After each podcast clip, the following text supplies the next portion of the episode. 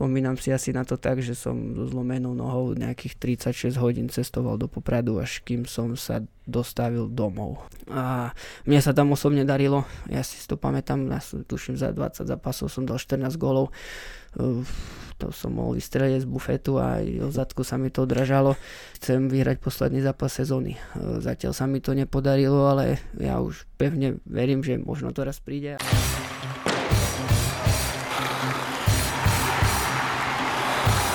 HK Popcast. Podcast o popradskom hokeji. Rozhovory, Rozhovory. novinky, novinky. Zákulisie. Zákulisie. Ak sa v súvislosti s HK Poprad povie srdciar alebo lokál patriot, tak fanúšikom napadne len pár mien. Medzi odpovediami by sa ale určite objavilo aj meno nášho dnešného hostia. Pri mikrofóne vítam Samuela Mlinaroviča. Ahojte všetci. Samo, vnímaš aj ty tak, že za popraci ochotný sa doslova aj pobiť? Tak e, ťažko povedať, či to tak vnímam, ale v, snažím sa, e, keď už si oblečem ten dres, robiť si už svoju robotu naplno a e, keď to vyžaduje situácia, tak v podstate už som aj ukázal, že som sa dokázal aj pobiť. Si domáci hráč, odchovanec. Ak sa nemýlim, tak meno Mlinarovič je v slovenskom hokeji len jedno. Hrával niekto z tvojej rodiny, či z blízkych hokej, alebo ako si sa ty dostal k hokeju? No tak neviem o tom, že by nejaký Mlinarovič ešte uh, hral v podstate uh, hokej na takejto vyššej úrovni. No, dá sa povedať, že momentálne nie je môj bratranec, ale to je hobby hokej. Uh, v podstate k hokeju ma priviedol môj otec, respektíve obidva rodičia a, uh, od útleho detstva a zatiaľ ma to drží až doteraz. Ako sme už načr- načrtli, prešiel si aj mladežníckými výbermi kamzíkov. Vieš, ktorá bola tá bodovo najúspešnejšia? Fú, tak uh, nejakých možno 6, 6 rokov dozadu to možno bude, kedy, kedy to bolo asi tak najlepšie, ale presné čísla si určite nepamätám. Bolo, ja ti pripomeniem, bolo to v juniorke, bola to sezóna 2008-2009 a v tejto sezóne si, si odkrútil aj debut v seniorskom drese po Pradu, ale bol si aj členom projektu Orange 20. Ako si spomínaš na toto obdobie? Fú, tak to už je, to už je riadna história, keď eh, sme sa vrátili až do tých juniorských čias, ale áno, tam vtedy uh, sa mi darilo, tuším, sme v tej juniorke hrali s Paťom Svitánom spolu a v, bodovo, sme, bodovo sme vlastne v, boli na špici ligy a mm, spomínam si na to asi tak, že myslím si, že to bol môj prvý zápas v mužoch e, s Metovským Mikulášom, kedy som vtedy dokonca ani nehral. Vtedy si pamätám, že som len presedel celé, celý zápas, ale do štatistik sa to v podstate počítalo ako prvý zápas. Počas kariéry si hral na Slovensku v Košiciach, v Banskej Bystrici a Michalovciach, no a samozrejme v Poprade. V zahraničí to bol Pavlodár alebo Polské Jastrebie. Na ktorý klub si spomínaš tak najradšej, kde bolo tak najlepšie? Áno, tak keď to teraz počúvam, tak v podstate celú svoju kariéru tu na Slovensku som prežil na východe. Uh, na, dá sa povedať, že asi tak naj si spomínam na ten Kazachstan, kedy sa mne tam osobne podaril v podstate uh, najväčší tímový úspech a to je, že sme vyhrali titul. Takže to je asi uh, tým pádom taký strop, ale v podstate na všetky tie kluby, ktoré, v ktorých som hrával, si spomínam v dobrom, nemôžem nič zle povedať, všade som niečo prežil, niečo mi do života dalo a, a vlastne aj asi vďaka tomu, že som tam bol, kde som bol, tak som teraz, kde som teraz. Spomenul si, že najradšej mm, spomínaš na ten Kazachstan, ale v Kazachstane prišlo aj nejaké to zranenie. Mm, pribrzdilo ťa to nejak veľmi v kariére?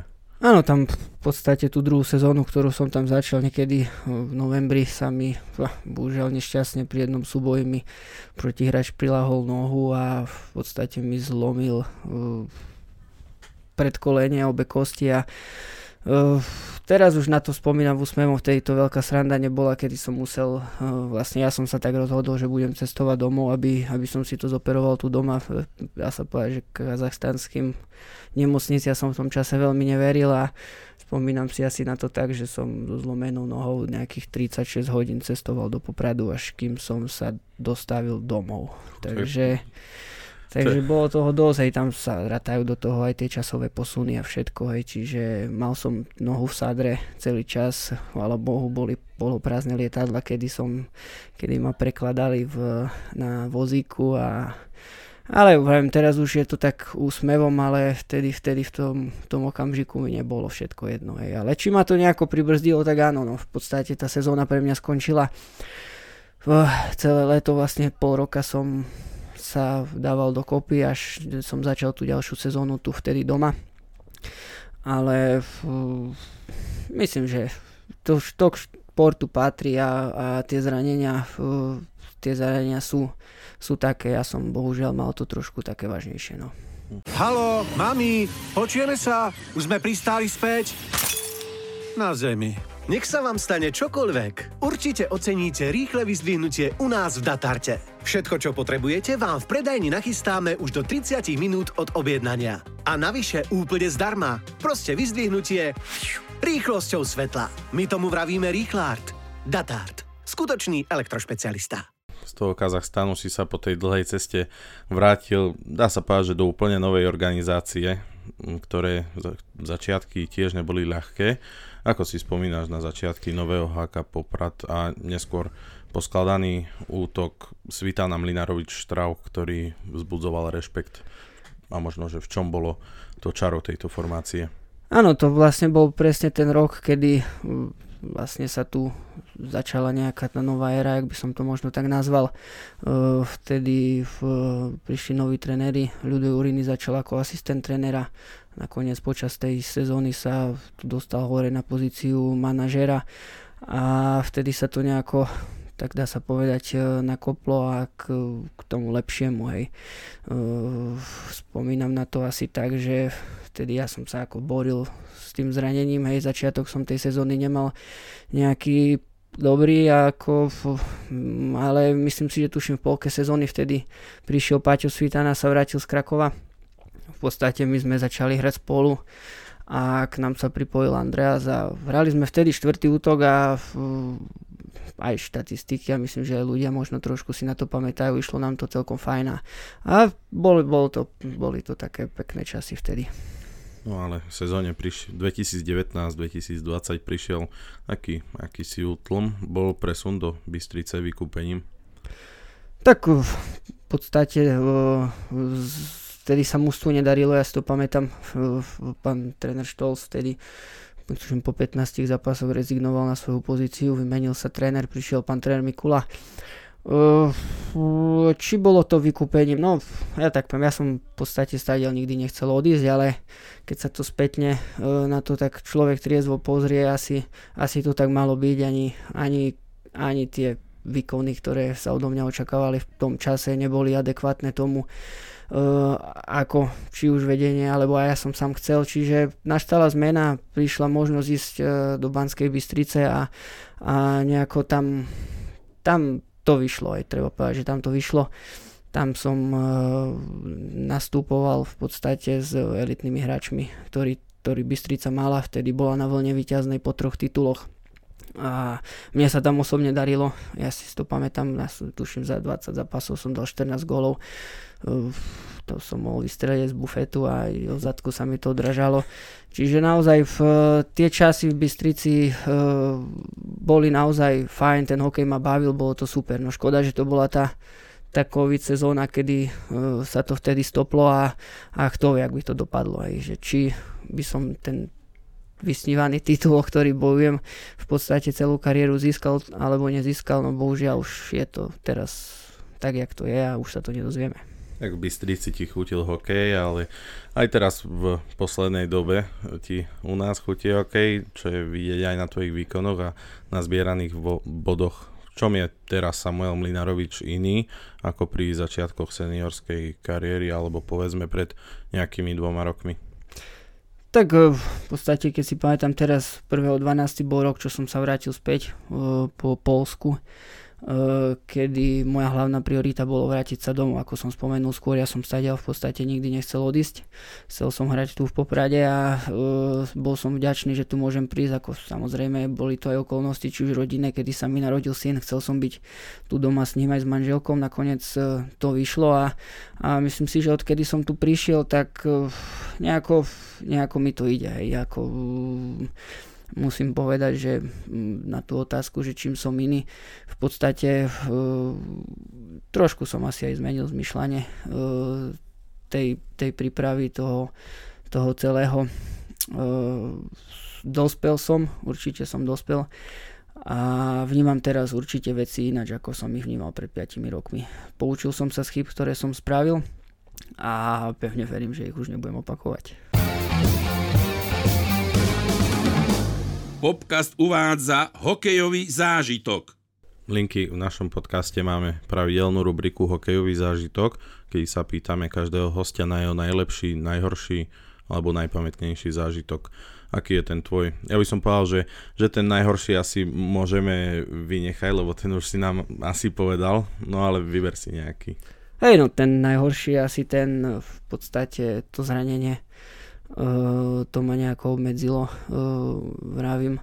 A či ten, ten najlepší hokejový zažitok, uf, ťažko, na ten najlepší ešte stále čakám.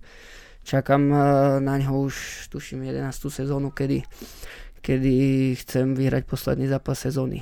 Zatiaľ sa mi to nepodarilo, ale ja už pevne verím, že možno to raz príde a, a každý deň pracujem tvrdo na tom, aby som bol súčasťou týmu, aby som mu pomáhal, aby, aby sme to spolu uh, dosiahli na tú najvyššiu priečku.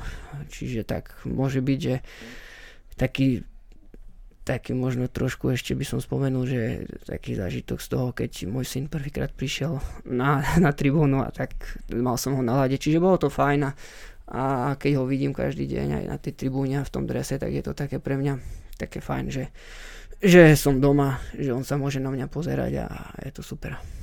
Samo, poďme sa ešte trošku porozprávať o tvojom súkromnom živote. Ako vyzerá tvoj deň po tréningu, alebo najlepšie v deň, keď máte voľno a netrenuje sa? Tak uh, tie tréningy v podstate uh, sú stereotypné. My nejak začíname ráno 8.45 zraz, ale ja už chodím skôr na štadión. V podstate aj, aj kvôli malému stávam už ráno nejak 6.20, um, kedy pripravím raňajky jemu, manželke a trošku sa s ním pohrám, nakrmím ho snažím sa ho teda ju, manželku odbremeniť od toho všetkého celého dňa, kedy v podstate ja som na tréningu a ona je s ním sama.